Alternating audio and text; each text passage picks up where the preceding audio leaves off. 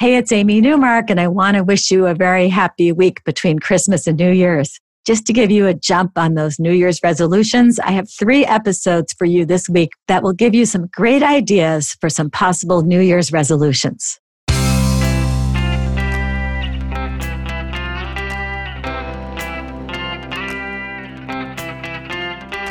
Changing your life one story at a time. This is the Chicken Soup for the Soul podcast with editor in chief, Amy Newmark. Hey, it's Amy Newmark with today's Chicken Soup for the Soul for you. And today I'm sharing two stories about how volunteering can change everything for you.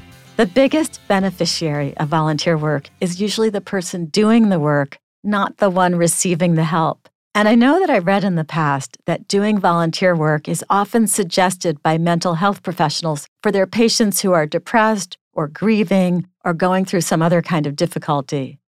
Elaine Cooper was certainly going through a tough time when she started her volunteer project. She says that December 12th should have been a day to celebrate because it was her daughter's birthday. But after Bethany passed away from a brain tumor, it was a day of mourning for Elaine and it was excruciating the first year. Bethany was Elaine's only daughter, joining her two brothers in their family. Elaine says, She was a fireball of activity and interests, but her most outstanding quality was her big heart. She was a friend to the friendless, the one who could speak to anybody and cheer them up. In high school, she began a group that visited the elderly in a nursing home. She called and made all the arrangements and rallied her friends at church to join the endeavor. Elaine didn't know how she would make it through that first birthday after Bethany died. But then she had an idea, and it was something Bethany would have loved. Elaine would go to the local hospital and donate a gift bag filled with baby items to the first baby girl born there on December 12th. Elaine has been doing this for years now, always anonymously. She just signs the gift card, a Bethany blessing. But one year, she got a thank you note back. It said, You don't know me, but your Bethany blessing was so special to my daughter and me. The young mom expressed how she had been going through a very difficult time when her baby was born and how the gift card was truly a blessing for them. She included several photos of her now three year old daughter. Elaine says, I'm so grateful that I was able to look past my own pain to reach out to others. This note reminded me that we may never know the impact of a kindness, however small, but our action can be the answer to a prayer for someone else. I survive every December 12th with another Bethany blessing, knowing my daughter's legacy of giving lives on.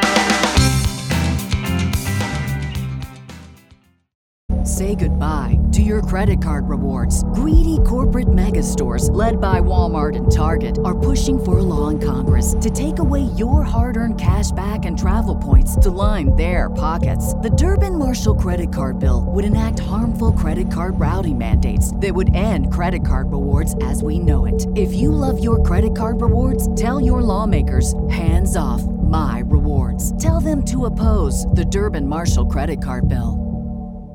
Jan Hopkins Campbell is another one of our writers who managed her grief through giving.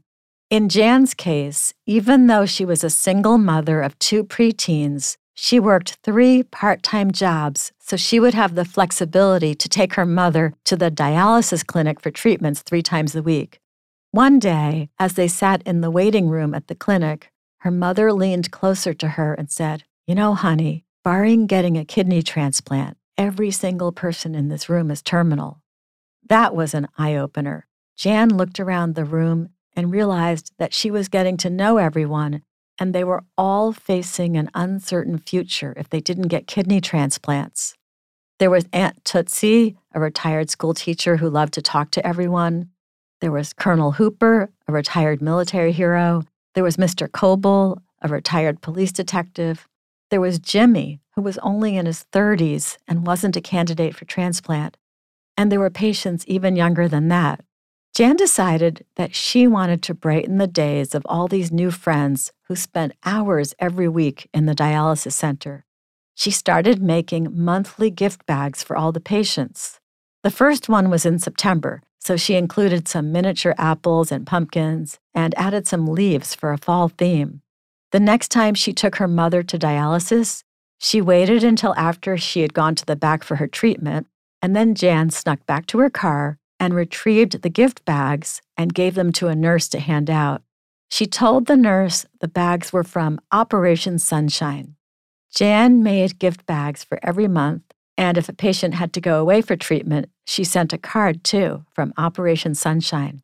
Then the patients who were on different dialysis schedules heard about gift bags, which had only been going to the Monday, Wednesday, Friday people on her mother's rotation. So Jan made gift bags for all the other dialysis patients too.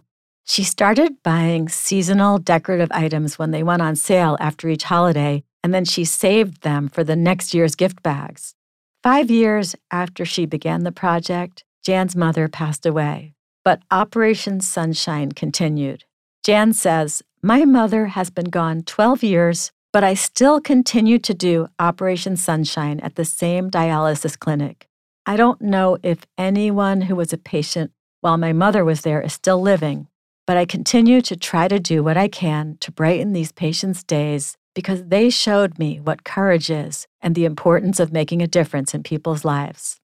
I'm Amy Newmark. Thank you for listening to the Chicken Soup for the Soul podcast. If you'd like to learn more about Chicken Soup for the Soul, think positive, live happy, visit our website, chickensoup.com, and click on the podcast button. You'll find the book there.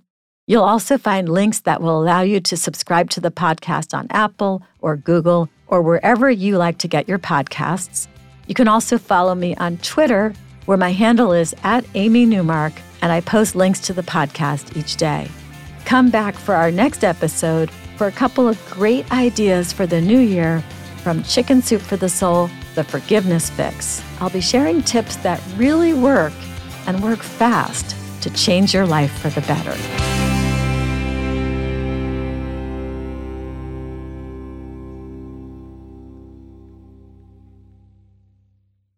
This is the story of the one. As head of maintenance at a concert hall, he knows the show must always go on. That's why he works behind the scenes, ensuring every light is working, the HVAC is humming, and his facility shines. With Grainger's supplies and solutions for every challenge he faces, plus 24 7 customer support, his venue never misses a beat. Call click grainger.com or just stop by. Grainger, for the ones who get it done.